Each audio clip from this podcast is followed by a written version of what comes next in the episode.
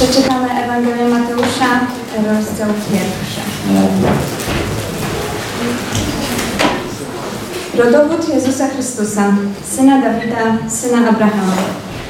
Abraham zrodził Izaaka, a Izaak zrodził Jakuba, a Jakub zrodził Judę i jego braci, a Juda zro- zrodził Faresa i Zarę z Tamar, a Fares zrodził Ezroma, a Ezrom zrodził Arama, a Aram zrodził Aminadaba, a Aminadab zrodził Nassona, a Nasson zrodził Salmona, a Salmon zrodził Boza z Rahab, a Boaz zrodził Jobeda z Rut, a Jobed zrodził Jessego, a Jesse zrodził Dawida, króla.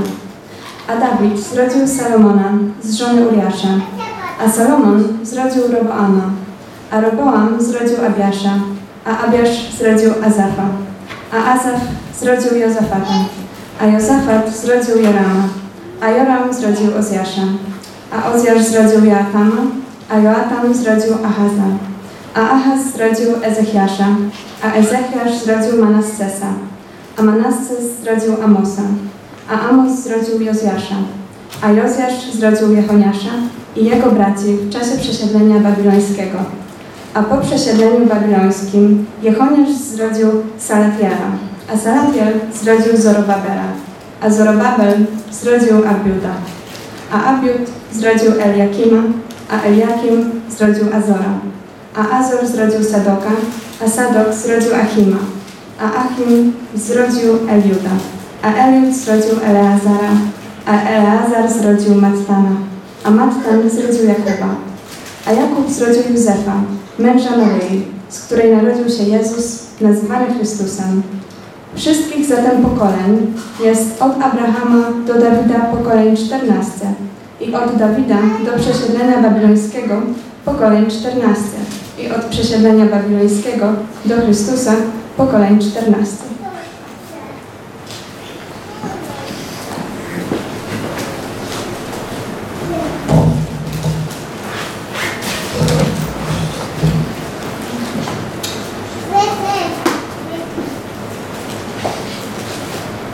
Słuchajcie, myślę, że Kościele na skalę podchodzimy do Biblii poważnie, a bardzo poważnie nawet.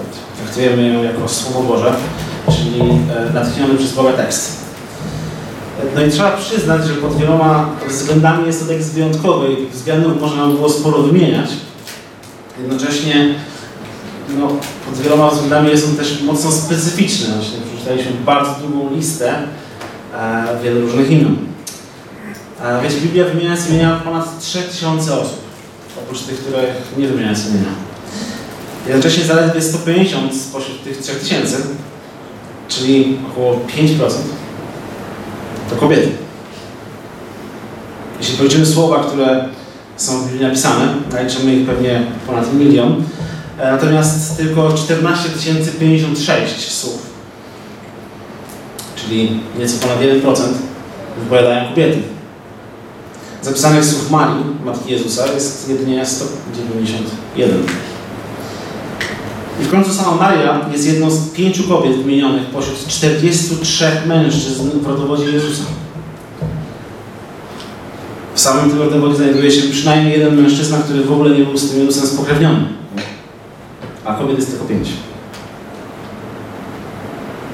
Więc patrząc z perspektywy dzisiejszej kultury i dzisiejszych standardów, a Biblia jest archaicznym, nieaktualnym pewnie, można by było powiedzieć dyskryminującym, może ktoś by się nawet pokusił o stwierdzenie seksistowskim. Dlaczego więc, dlaczego więc Mateusz, opisując rodowód Jezusa, w ogóle wspomina o tych pięciu kobietach? Maria jest jego matką, matką Jezusa w sensie, więc e, no skoro Jezus nie ma ziemskiego ojca, no to, no to naturalnie się wydaje, że można by było ją tutaj ująć. No, ale co z pozostałymi czterema kobietami, które ten tekst wymienia? Dlaczego tylko cztery? Dlaczego aż cztery? Dlaczego te konkretne cztery? I chciałbym, byśmy się nad tym pytaniem poniekąd pochylili przez cały sierpień, przyglądając się przypadkom każdej z tych czterech wymienionych przez Mateusza kobiet. Każda z nich przybliży nam historię równie tragiczną, co piękną. I każda z nich pomoże nam zachwycić się Bożym planem zbawienia w nieco inny sposób. I zadamy sobie pytanie, dlaczego Mateusz wymienia właśnie je.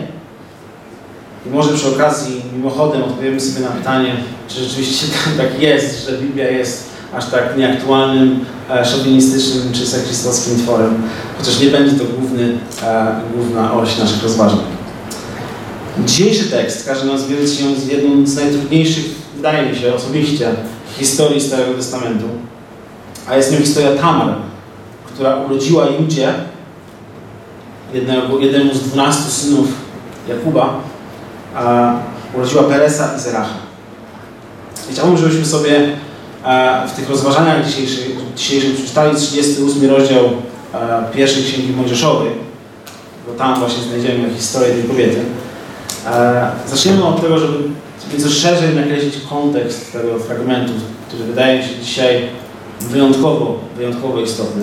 A później przestudujemy, przejdziemy przez, przez ten tekst e, zdanie po zdaniu, zobaczymy, o czym on w zasadzie próbuje nam powiedzieć. I następnie w czterech myślach chciałbym podzielić się e, tym, do czego wydaje mi się e, Boże Słowo nas popycha. Słuchajcie, zanim, e, za, zanim przejdziemy dalej, powierzmy ten, ten czas Bogu. A Panie, tak dziękujemy Ci za to, że e, możemy e, w innym miejscu, po innym czasie, e, ale zawsze w taki sam sposób e, spotykać się i, e, i, i, spotykać się nad Twoim Słowem. Jest ogromny przywilej i ogromne błogosławieństwo, że dużo rzeczy się może zmienić, ale ten Kościół naprawdę e, kocha Twoje Słowo. I dziękujemy Ci za to, że właśnie nas e, w tej miłości utrzymujesz. I prosimy Cię, żebyś e, blisko swojego Słowa trzymał nas cały czas. I dzisiaj, kiedy zaczynamy przyglądać się historiom zaledwie kilku kobiet, które znajdują się akurat w tym konkretnym tekście w rodowodzie, który Mateusz nam zostawił. Panie, prosimy Cię, żebyś rzeczywiście pokazywał nam, jaką mądrość za, zakopałeś, czy za, za, za zamknąłeś na kartach swojego słowa. Amen. Co jak wspominałem, zanim przejdziemy do omówienia tego tekstu, szczególnie istotnym jest według mnie nakreślenie jego kontekstu, zarówno poprzedzającego, jak i następującego. Rzadko kiedy to robię, ale, ale, ale dzisiaj musimy, wydaje mi się, spojrzeć na ten rozdział 38, e, który jest bardzo specyficzny, dlatego że e, musimy na niego spojrzeć bardzo holistycznie. Na pierwszy rzut oka ten rozdział wydaje się, że on jest umieszczony w tym miejscu na siłę.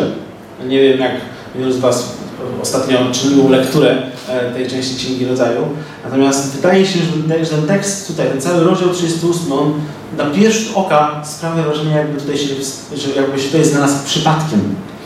Poprzedni rozdział 37 rozpoczyna bowiem historię synów Jakuba, których było 12.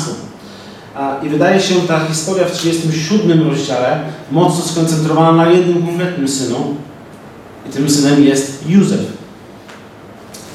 Przybój zazdrości, ofaworyzowanie przez ojca Józefa, jego starsi bracia w 37 rozdziale sprzedają go handlarzom niewolników, okłamując swojego ojca na temat, na temat losu Józefa. Mówią, że Józef, e, Józef umarł. E, w ten sposób Józef trafia do Egiptu, sprzedany tam by służyć urzędnikowi imieniem Potyfar i w tym momencie historia jego urywa się. Zabierając niczego niespodziewanego, niczego niespodziewającego się czytelnika do tego tajemniczego 38 rozdziału. Aby jednak nie zgubić się w tej historii, wydaje mi się, że dzisiaj kluczowe jest, byśmy przypomnieli sobie, jak się ta historia Józefa rozwija, która kontynuowana jest w 39 rozdziale. I znowu mamy skupienie na Józefie.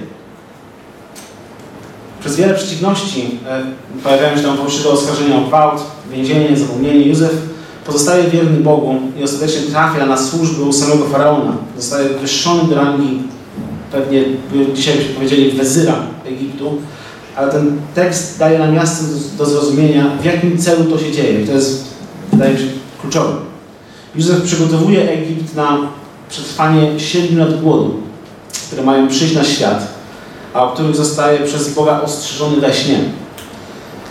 Jego przygotowania ratują nie tylko Egipt, jak się okazuje, ale ostatecznie w ratunku tym uczestniczy szersza część tamtego świata, ale konkretnie również rodzina Józefa. Jego bracia przybywają do Egiptu w poszukiwaniu jedzenia, a, i tam e, to jedzenie dostają. Jednocześnie mają też możliwość pojednania się z dawno uważanym za zmarłego bratem. I z powodu, z powodu, spośród wielu lekcji, które niesie ze sobą ta historia, tamta historia Józefa, najważniejsze zdecydowanie dotyczy tego, że Bóg ratuje od śmierci rodzinę. I robi to dlatego, że ta rodzina ma dać początek narodowi, w którym narodzi się Zbawiciel. Więc jest to, innymi słowy, nie tylko historia ratunku Józefa, czy ratunku e, kilkunastu czy kilkudziesięciu osób, które przybywają razem z braćmi Józefa do Egiptu. Natomiast jest to tak naprawdę historia o tym, że Bóg ratuje rodzinę, w której narodzi się Zbawiciel ludzkości. Więc będąc świadomi tego kluczowego kontekstu, możemy przejść do dzisiejszego tekstu. Jak mówiłem, rozdział 38 na pierwszy oka wydaje się być tutaj przypadkowo umieszczony. Dlaczego nie został umieszczony wcześniej, dlaczego nie został umieszczony później? Ktoś pewnie mógł zapytać, dlaczego on w ogóle tutaj został umieszczony. Ale myślę, że pamiętając o tym, o czym jest szersza, szersza historia, e, łatwiej będzie nam zrozumieć to, co dzieje się tutaj. Więc jeżeli macie swoje Biblię, e, możecie śledzić ten, e, ten tekst w 38 rozdziale Księgi Rodzaju. W owym czasie odszedł Juda od braci swoich, czyli mamy tutaj tę koncentrację na Józefie i mamy koncentrację na innym synu, na Judzie. Odszedł Juda od braci swoich i przyłączył się do męża z Adullem imieniem Hira. Tam ujrzał Juda córkę męża kananejskiego imieniem Szua i pojął ją za żonę i obcował z nią. Ona poczęła i urodziła syna, któremu dał na imię Er. I poczęła znowu i urodziła syna i nazwała go Onan. Potem jeszcze urodziła syna i nazwała go Szela. Przebywała zaś w Kezybie tam, gdy go rodziła. Juda wziął dla Era swego pierworodnego żonę, której na imię było Tamar. Więc pierwsze wersy tego rozdziału udzielają nam kilku ważnych informacji. Po pierwsze widzimy, że ciężar akcji, tak jak wspominałem, przenosi się na jednego ze starszych braci, na Judę, który wyprowadza się z domu swojego ojca Jakuba. Po drugie, zakłada rodzinę. I ważne jest to, że on zakłada tę rodzinę w kontrze do rodzinnej tradycji. Wybiera sobie żonę spośród Kananejek, czego poprzednicy jego, większość jego uczniów nie robiła. I w końcu po trzecie tekst przedstawia nam tą rodzinę.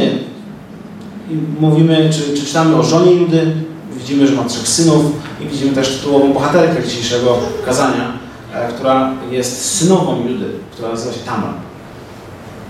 Siódmy werset mówi nam, że Er, pierworodny, pierworodny Judy, czynił natomiast zło przed Panem i dlatego Pan pozbawił go życia. Wtedy rzekł Juda do Onana, obcuj z żoną brata swego i wypełnił wobec niej obowiązek powinowatego, aby zachować potomstwo bratu Twemu. Lecz Onan wiedząc, że to potomstwo nie będzie należało do niego, ilekroć obcował z żoną brata swego, niszczył swoje nasienie, wylewając je na ziemię, aby nie wzbudzić potomstwa bratu swemu.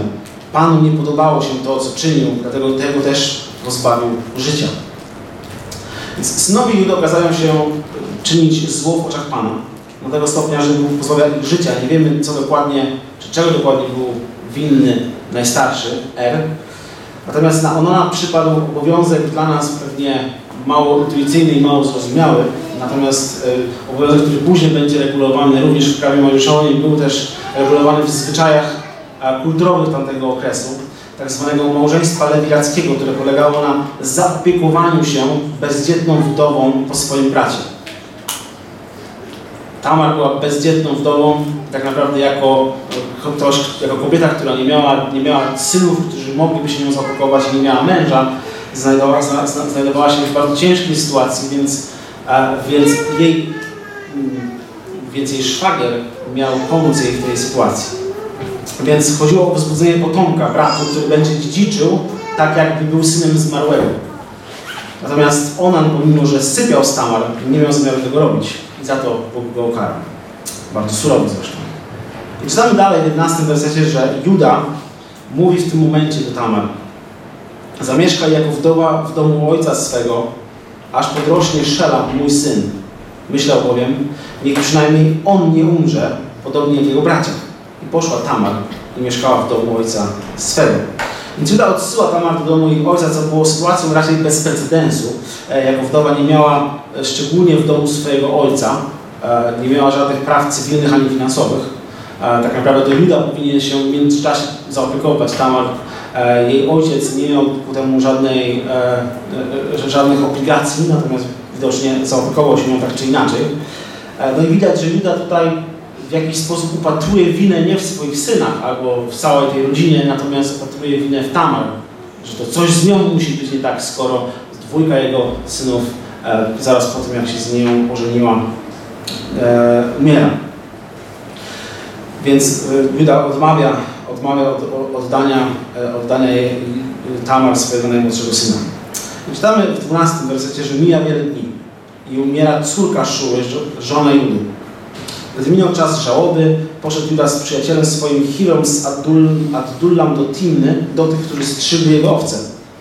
Strzyżenie owiec to była taka e, e, ładna uroczystość, to był taki okres żniw dla społeczności pasterskiej, e, dla branży, dzisiaj byśmy powiedzieli, dla sektora pasterskiego, e, w którym cała rodzina Judy e, od, e, od pokoleń była potentami dosyć sporymi. I takiemu strzeżeniu owiec zawsze towarzyszyło oczywiście świętowanie uczty. Był to czas, w którym mężczyźni zwykli, mężczyźni zwykle spędzali poza domem na właśnie pastwiskach, gdzie świętowali czy celebrowali te żniwa razem z, ze swoimi pracownikami.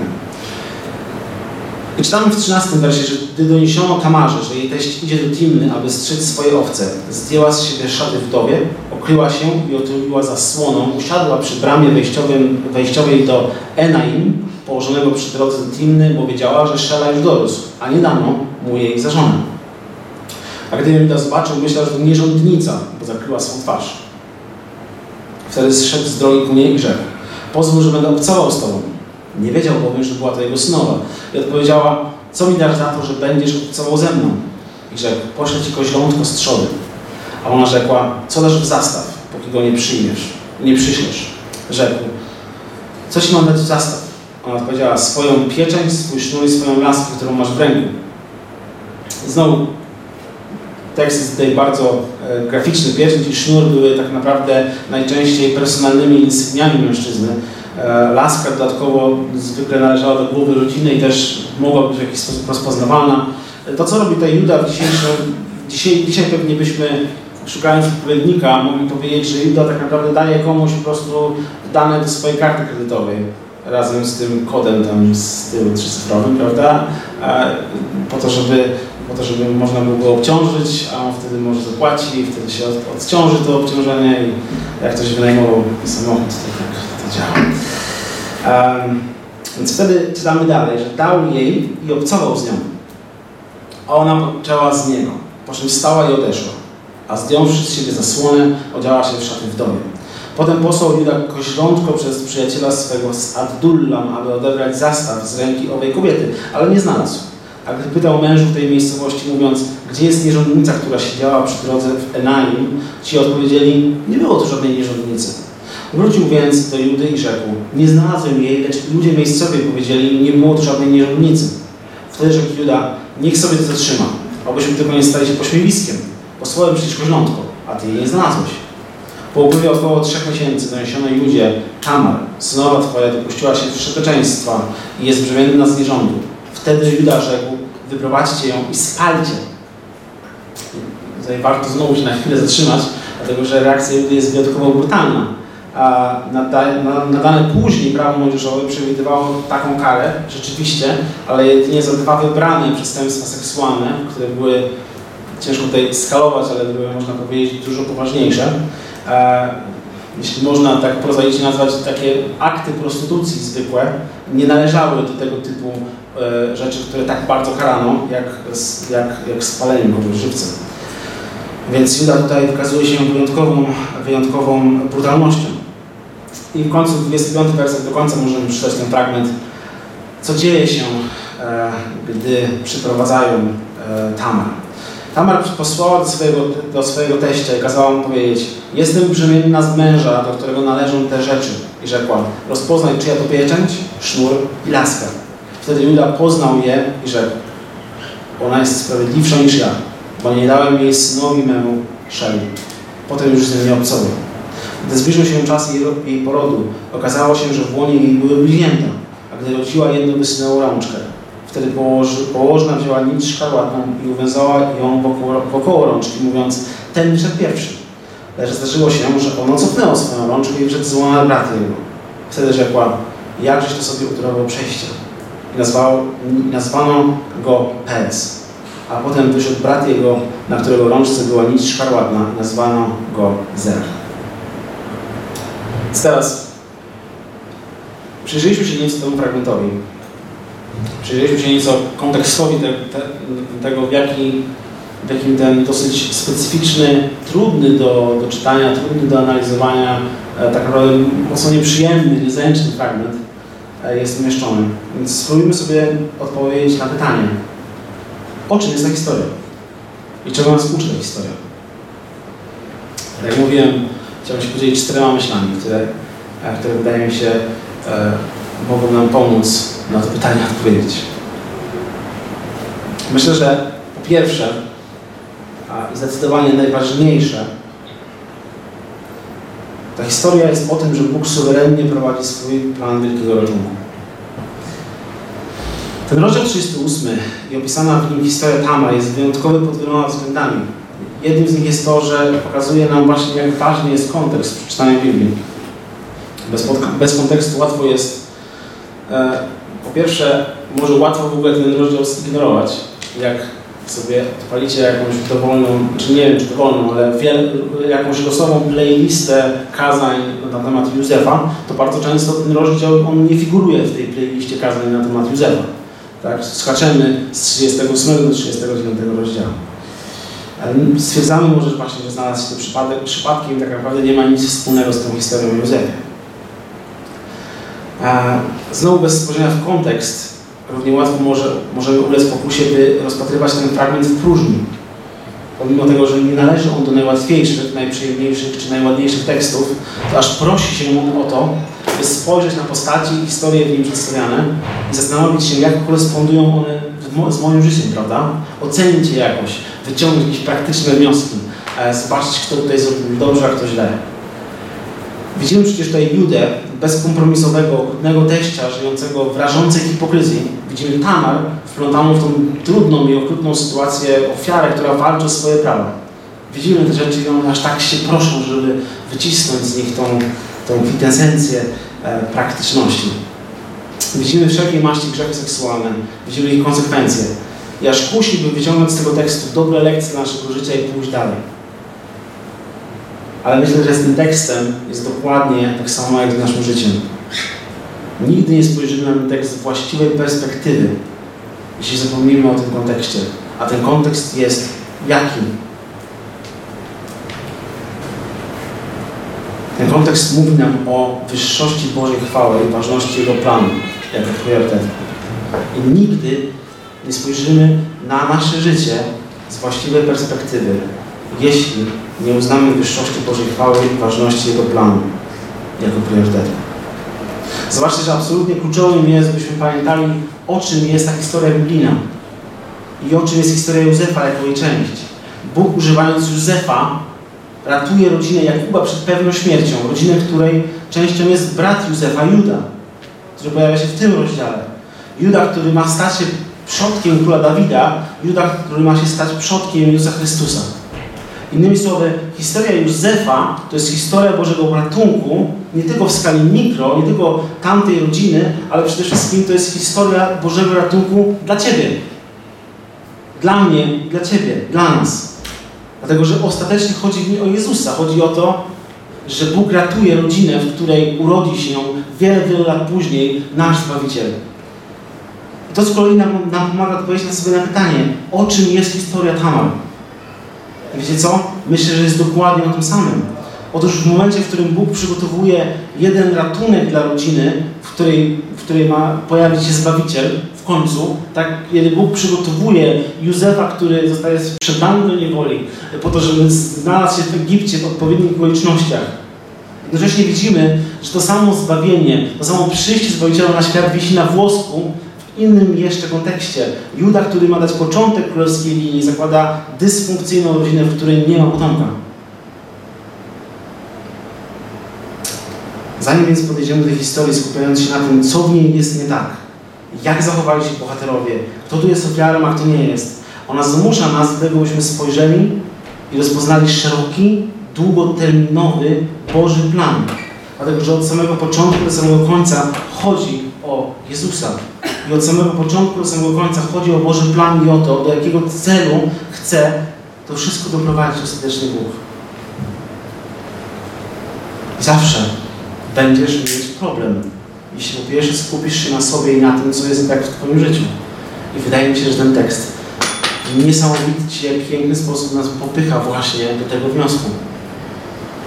Najfajniej, najłatwiej by było skupić się na tym tekście, jaki on jest dziwny, albo jaki on jest praktyczny, albo jaki on jest, albo jaki on jest przerażający, albo jaki on jest jakikolwiek jeszcze inny. Ale jeżeli my nie będziemy patrzeć przede wszystkim na Boży plan, a skupimy się tylko i wyłącznie na ludziach, to zawsze będziemy mieli problem.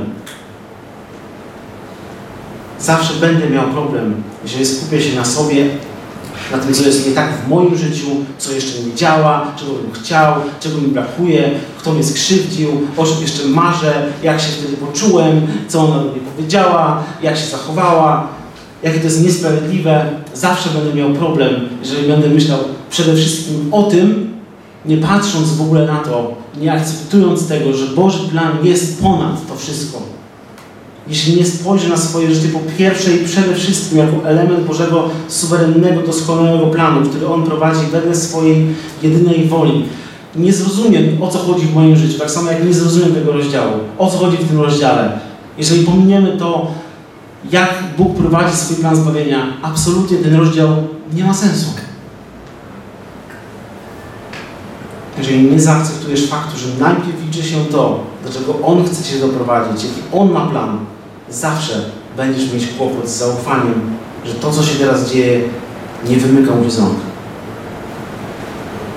To jest duża myśl. Gdzie historia Tamar, historia Judy, historia tej rodziny wygląda jakby to się wymknęło Bogu z rąk. Jakby Bóg tam nie był obecny. Jakby Bóg nie odpowiadał. Nie widać, żeby ci ludzie jakoś zresztą bardzo tego Boga szukali.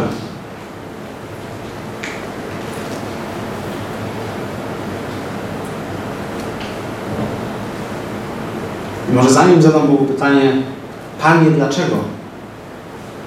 Muszę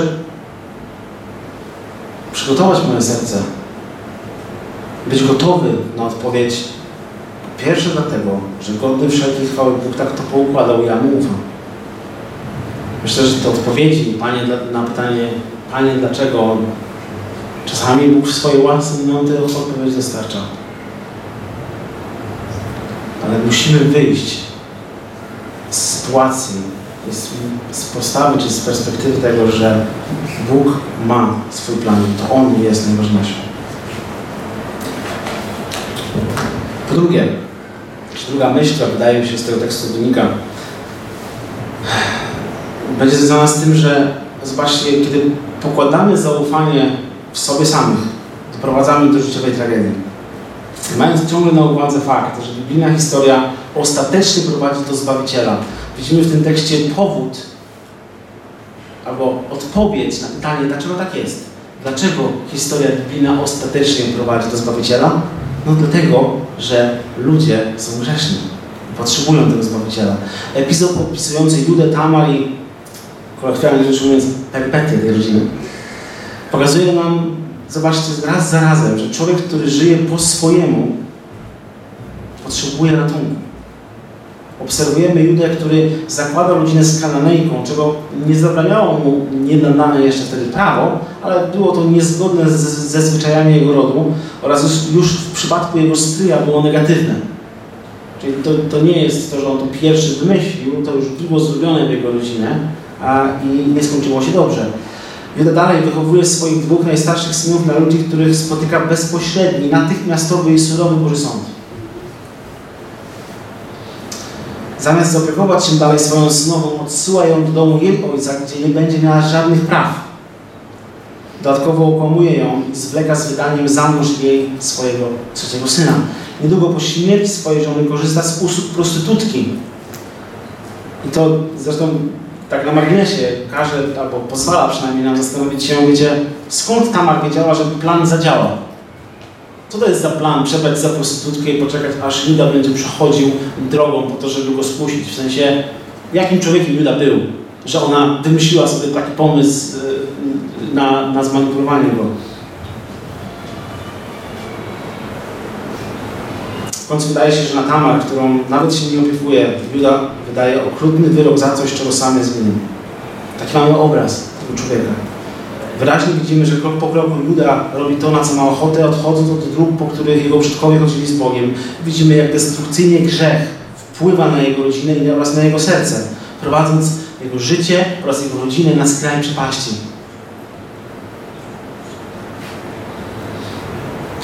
Ale wiecie, Juda nie jest jedyną osobą, która w tej sytuacji postanawia wziąć sprawę w swoje ręce i zrobić coś po swojemu.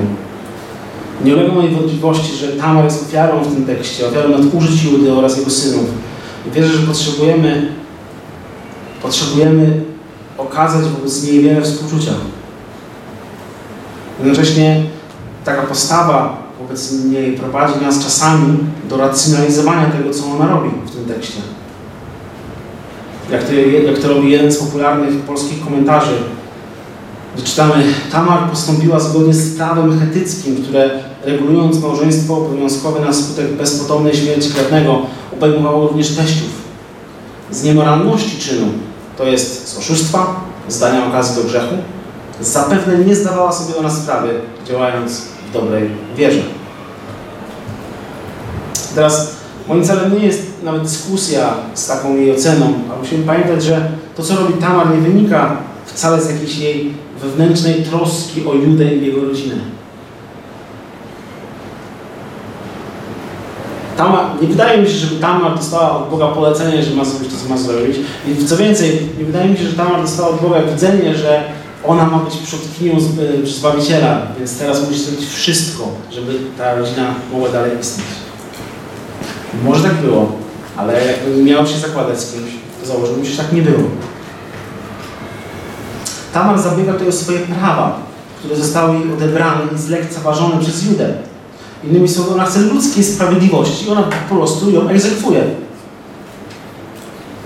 I bylibyśmy naiwni, jeśli wyciągnęlibyśmy z tego lekcję pod tytułem Każdy jest kowalem swojego losu. Chcącemu nie dzieje się krzywda, więc bierz sprawę w swoje ręce.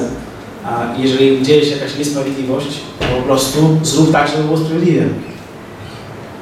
Tamar podjęła ryzykowną moralnie bardzo mocno kwestionowalną decyzję, walcząc o swoje prawa i o mały głos nie, przy, nie przypłaciła tego życie. Więc nie wydaje że powinniśmy brać czy wyciągać tego lekcję tak pod tytułem You go girl, bardzo dobrze, super. To była decyzja, która doprowadziła między innymi do tego, że ta doświadczona już rodzina musi zmierzyć się z kolejnym wyzwaniem i kolejnym kryzysem.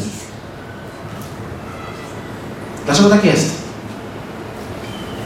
Dlaczego on to robi? Dlatego, że robi dokładnie to, co ludzkie serce chce zrobić. Dlatego, że jeżeli szukamy rozwiązań naszych problemów na własną rękę, obojętnie jak tragiczna i ciężka jest nasza sytuacja, to nasza grzeszna natura doprowadzi nas właśnie do takich efektów. I oczywiście ta nie działa tutaj w próżni. Ona jest, ona jest wplątana w tą całą patologiczną sytuację.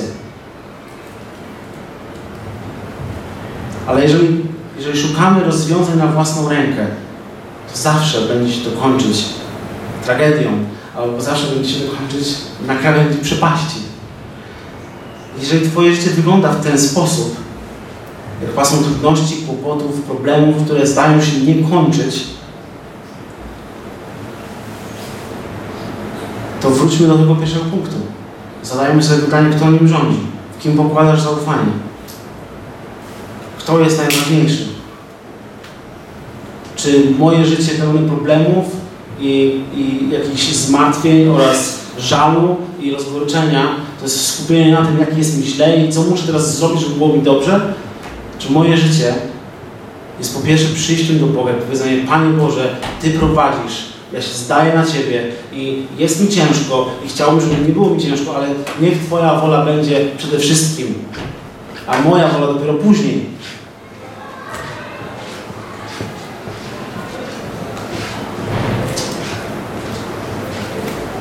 Ostatecznie widzimy, że historia ta kończy się, znaczy nie kończy się totalną katastrofą.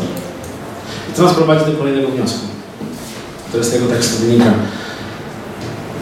Wniosku, który mówi o tym, że ratunek się pojawia. Ratunek i nadzieja leżą w łasce, która pozwala nam dojrzeć i wyznać nasz grzech. Patrzymy na kulminację tej historii, na finał. Tamar zostaje przyprowadzona przez, przed, przed, przed Judę pod zarzutami oszczerzeństwa. Pokazuje mu, że on, on jest równie winny zarzucanych jej czynów, nawet ciąży na nim większa odpowiedzialność. Bo ona po prostu oszukując go i doprowadzając do tego cudzołóstwa, ona, ona egzekwuje swoje prawa. Ale przecież on też jest winny tego samego czynu.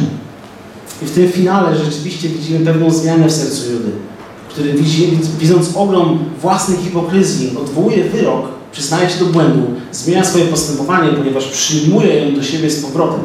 I nie już jako kolejną kobietę w jego życiu, tylko jako kobietę, którą się opiekuje. I znowu bynajmniej nie powinniśmy upatrywać w planie Tamara jakiegoś przykładu na strategię, wiecie, napominania innych w ich grzechach.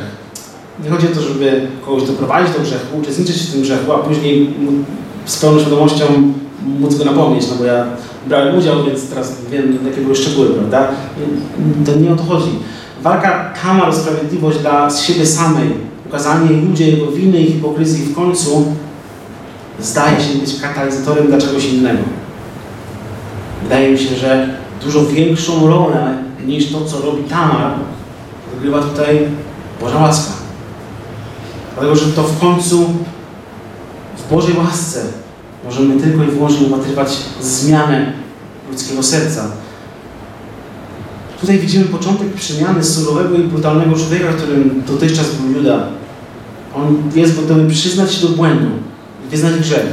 I wkracza na drogę, na której końcu będzie w stanie poświęcić się za swojego najmłodszego brata Beniamina. Kiedy mówi, weź mnie zamiast niego. Ja pójdę zamiast niego w późniejszych rozdziałach, kiedy okazuje się, co prawda to było też wszystko ukartowane przez Józefa, ale okazuje się, że Benjamin ma zostać, zostać zakładnikiem w Egipcie. I Juda mówi, nie, ja pójdę zamiast niego. Ten sam człowiek, który swoją znową chce spalić na stosie. Przyjaciele, nie ma innej siły zdolnej do przemiany serca niż wielka i bezwładniająca Boża łaska. Dlatego, że tylko Boża łaska mogła sprawić, że Juda zamiast zacietrzewić się w swojej surowości, dostrzegł swoją hipokryzję i zdobył się na odwagę, by publicznie wyznać prawdę. To właśnie w Bożej łasce leży ratunek dla tej rodziny, której los wisiał na włosku. I zobaczcie, absolutnie niesamowite jest to, że od Bożej łaski zależało zarówno, zależał zarówno ratunek ma ten mały ratunek rodziny, jak i duży ratunek dla nas wszystkich. Bóg oferuje dokładnie taki sam ratunek dla Twojego życia dzisiaj. To mi się wydaje, że jest kluczowe przesłanie. Ratunek, który zaczyna się od tego, że On daje Ci łaskę, byś uświadomił sobie ogrom Twojego grzechu i fakt, że potrzebujesz Zbawiciela. Ratunek, który popycha Cię do tego samego miejsca, w którym Juda patrzy na swoje życie i mówi, no tak, odwaliłem totalną lipę. Jestem winny. Ona jest sprawiedliwsza niż ja. A ją chcieliśmy właśnie spalić na stosie za to, co zrobiła. Ja, ja, ja zasługuję na coś gorszego. Moi synowie zostali przez Boga ukarani śmiercią za to, co robili, a ja chyba powinienem być kolejny w kolejce. To miejsce Bożej łaski, w którym Bóg pozwala nam zdać sobie sprawę z tego, jak bardzo grzeszni jesteśmy, jak bardzo potrzebujemy ratunku. I kolejnym krokiem Bożej łaski jest to, że On rzeczywiście jest w stanie uzdrowić Twoje relacje rodzinne. I w życiu to się wydarzyło. On jest w stanie pomóc Ci zmierzyć się ze stratą, z cierpieniem. On jest w stanie wyciągnąć Twoje życie z chaosu, wprowadzić wprowadzić Twoje życie w pokój. Dlatego, że On jest w stanie wyciągnąć Cię z Twoich grzechów do wieczności z Nim przez ofiarę Jezusa Chrystusa. Ale wiecie, gdyby tego było mało, to Bóg w swojej łasce robi coś jeszcze. Chciałbyś rzec, Bóg w swojej łasce robi coś więcej. Dlatego, że czwartą myślą ostatnią która z tego tekstu wydaje mi się, że wynika. Jest to, że Bóg pozwala niedoskonałym ludziom uczestniczyć w Jego doskonałym planie. I ta myśl wynika z tego, o czym staliśmy na samym, samym początku. Wynika z dowodu Jezusa. On pokazuje nam wiele rzeczy, ale historia Tamar jest jednym z lepszych przykładów na to, że Biblia nie jest moralizatorską opowieścią pełną dobrych i złych przykładów. Ciężko jest ten fragment przeczytać dojść do wniosku, no Juda był zły, więc nie bądźmy jak Juda, ok? Tamar w sobie była taka bardziej dobra, zaradna, babka, bądźmy bardziej jak Tamar. Prawda? Ten tekst jest trudny, żeby go tak przeczytać naturalnie nawet, dlatego że tutaj dzieją się rzeczy, w których wszyscy czytamy bigos, nie wiadomo bigos wy, wy. Biblia nie dzieli się na dobrych i złych ludzi. Biblia dzieli się na złych ludzi i na Jezusa. Bez spojrzenia przez pryzmat Bożego planu i Zbawiciela na te teksty nie dostrzeżemy ich prawdziwego znaczenia. Nie dostrzeżemy, że Bóg działa nie tyle zawsze przez tych ludzi i ich wierność. Często tak. Często działa przez wierność, przez odważne, odwa, odważne kroki wiary. Ale bardzo często, albo chciałoby się powiedzieć najczęściej, Bóg działa pomimo niewierności, pomimo grzechu i pomimo braku wiary. I przyjaciele, to oznacza, że jeśli Bóg mógł użyć tamtych ludzi w swoim doskonałym planie, to może użyć również mnie. Jeżeli Bóg może zmieniać tamte życia, to może zmienić również moje. Jeżeli mógł tamtych ludzi użyć do tego, żeby, żeby wzbudzić swojego, swojego Zbawiciela na świat, czyli jeżeli użył tamtych ludzi do tego, żeby do, do, do, do kluczowego elementu swojego planu, wydaje się, że również nas może użyć w bardzo wielu różnych innych momentach swojego planu. Prawda? I to jest, wydaje mi się, niesamowita zachęta.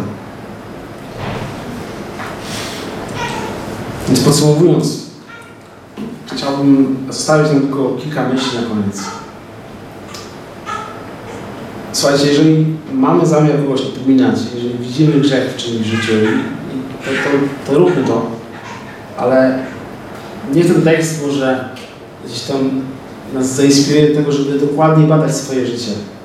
Wiecie, zastanówmy się, módlmy się o to, żeby Bóg nam pokazywał, jak w tym temacie, w którym chcę kogoś napomnieć, zachęcić, zwrócić uwagę, jak wygląda moje serce. Czy może ja nie jestem ślepy na swój własny, na swój własny grzech w tym temacie? Zastanówmy się, czy w tej sytuacji, której chcę przyjść do kogoś, widzę przestrzeń na Bożą łaskę, czy tylko idę z już tymi widłami w jednej ręce i z pochodnią w drugiej ręce, tak jak to zrobił Juda. Po drugie, wiecie, jeżeli Twoje życie wygląda jak, jak życie Judy, w totalnym bałaganie i grzechu, przyjdź do Boga w prawdzie, bo, bo, bo Bóg jest łaskawy. I Bóg w swojej łasce może Ci ten grzech pokazuje. W swojej łasce popychać do tego, żeby stanąć w prawdzie. Wyznaj swój grzech zaakceptuj Boży ratunek. Bo w Chrystusie On jest za darmo. I w końcu, jeśli Twoje życie wygląda może tak jak życie Tamar, przypomina pasmo nieszczęśliwych zdarzeń ukartowanych przeciwko Tobie, to ta zasada nie zmienia się. Bóg dalej oferuje ratunek. Nie musisz wszystkiego brać w swoje ręce. Możesz zdać się na Jego łaskę. I prawdopodobnie jest duża szansa na to, że sprawy potoczą się troszeczkę lepiej, kiedy On to weźmie w swoje ręce. Zamiast, wtedy, zamiast tego, kiedy Ty robisz wszystko po swojemu. A, a może tak po ludzku dalej będzie ciężko. Może tak po ludzku dalej będzie trudno się pogodzić z tym, e, że, że nie zmienia się wszystko tak, jak ja bym chciał. Ale jeżeli zaakceptujemy to, że Jego plan, suwerenny plan, nie wymyka mu się z rąk jest dokładnie tak, jak On planuje, jak prowadzi, jak chce, to wtedy możemy rzeczywiście odpocząć. Chciałbym zakończyć z wami z psalmu 400 ostatnim. Niech się rozweselą i rozradują w Tobie wszyscy, którzy Cię szukają. Niechaj ci, którzy miłują zbawienie Twoje, mówią zawsze, wielki jest Pan. Ja wprawdzie jestem ubogi i biedny, ale Pan myśli o mnie. Ty jesteś pomocą moją i zbawieniem moim. Boże mój, nie zwlekaj. Boże, przychodzimy do Ciebie i dziękujemy Ci za to, że Ty okazujesz łaskę. Ty okazujesz łaskę przede wszystkim dlatego, że uświadamiasz nam, Boże, jak, jak mali jesteśmy my, a jak wielki Ty jesteś, Panie. Potrzebujemy być w tym miejscu Twojej łaski, świadomości tego, jak, jak ogromnym, suwerennym, świętym, ponadczasowym e, Bogiem jesteś Ty. Jak różnimy się w skali od Ciebie. Potrzebujemy mieć tą perspektywę. Panie, prosimy Cię, żebyś nam tej perspektywy dodawał każdego dnia, szczególnie wtedy, kiedy, kiedy chcemy po prostu myśleć o tym, jak mi jest niedobrze, albo czego ja potrzebuję, albo, e, albo jakie jeszcze mam oczekiwania. Kiedy skupiamy się na tym, jak my chcemy, żeby nasze życie wyglądało. Panie, jeżeli przychodzimy do Ciebie przede wszystkim właśnie z naszą perspektywą, zabieraj ją, proszę. Pokazuj nam tą, tą Twoją perspektywę przede wszystkim. Chcemy, Panie, przychodzić do Ciebie z prośbami dopiero wtedy, kiedy, e, kiedy tą perspektywę rzeczywiście dobrze zrobimy. Dziękujemy Ci, Panie, za Twoją łaskę. i Chwalimy Cię za Twoją łaskę, za to, że, Panie, że Ty a, właśnie pomimo tego, że my a, jesteśmy grzesznymi ludźmi, którzy szukają najczęściej, naturalnie, najłatwiej przychodzi nam szukanie naszej własnej chwały. Ty, Panie, tą łaskę nam okazujesz.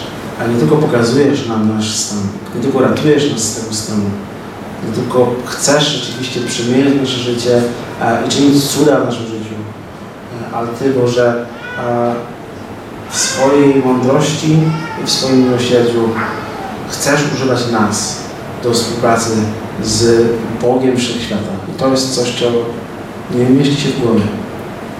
I dziękujemy Ci, Panie, za to, że możemy właśnie być zachęceni tym, że niedoskonali ludzie to dalej są ludzie, których Ty chcesz używać. Grzeszni ludzie to są ludzie, pomimo grzechu, których Ty czynisz rzeczy niesamowite. E, I Twój plan nie zawodzi. I Twój plan jest suwerenny. I Twój plan e, do, dociągasz do końca. Dziękujemy Ci za to, Boże. Chwalimy Ci za to i chwalimy Ci za to właśnie, że e, możemy mieć pewność, e, że tak jak zrobiłeś wszystko, żeby nas uratować, a zrobisz wszystko, żeby, e, że, że, że, że, żeby prowadzić nas e,